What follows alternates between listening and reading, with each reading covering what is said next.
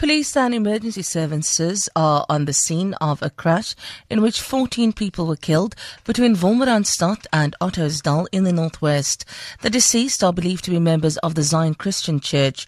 Police are investigating the cause of the crash.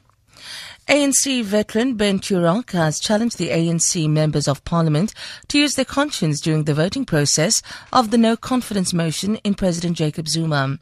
This comes as the ANC chief whip's office in parliament reaffirms the ANC members of parliament will toe the party line and not vote as individuals. It says they will vote against the motion, which will be debated on April the 18th. The DA, EFF and UDM brought the motion. Turok elaborates.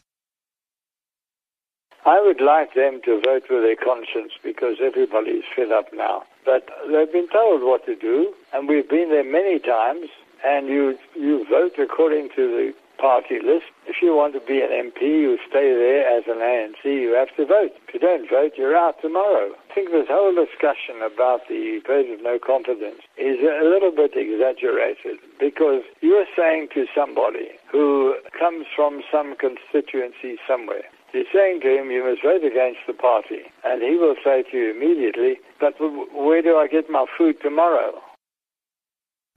Business Unity South Africa has pledged to do everything in its power to work with the newly appointed Finance Minister Malusi Gigaba.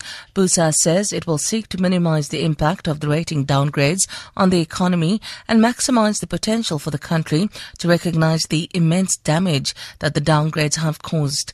In the past week, ratings agencies Standard and Poor's and Fitch have downgraded South Africa and some banks to junk status.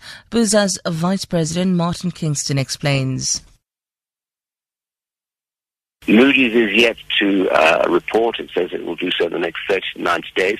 We need to work extremely closely with the minister and his team to try and ensure that as little damage as possible is done in the context of forthcoming downgrades, having already experienced the ones that we've seen from Standard & Poor's and Fitch. Police in the Norwegian capital, Oslo, have carried out a controlled explosion after finding a bomb-like device near the city centre. A suspect has been detained.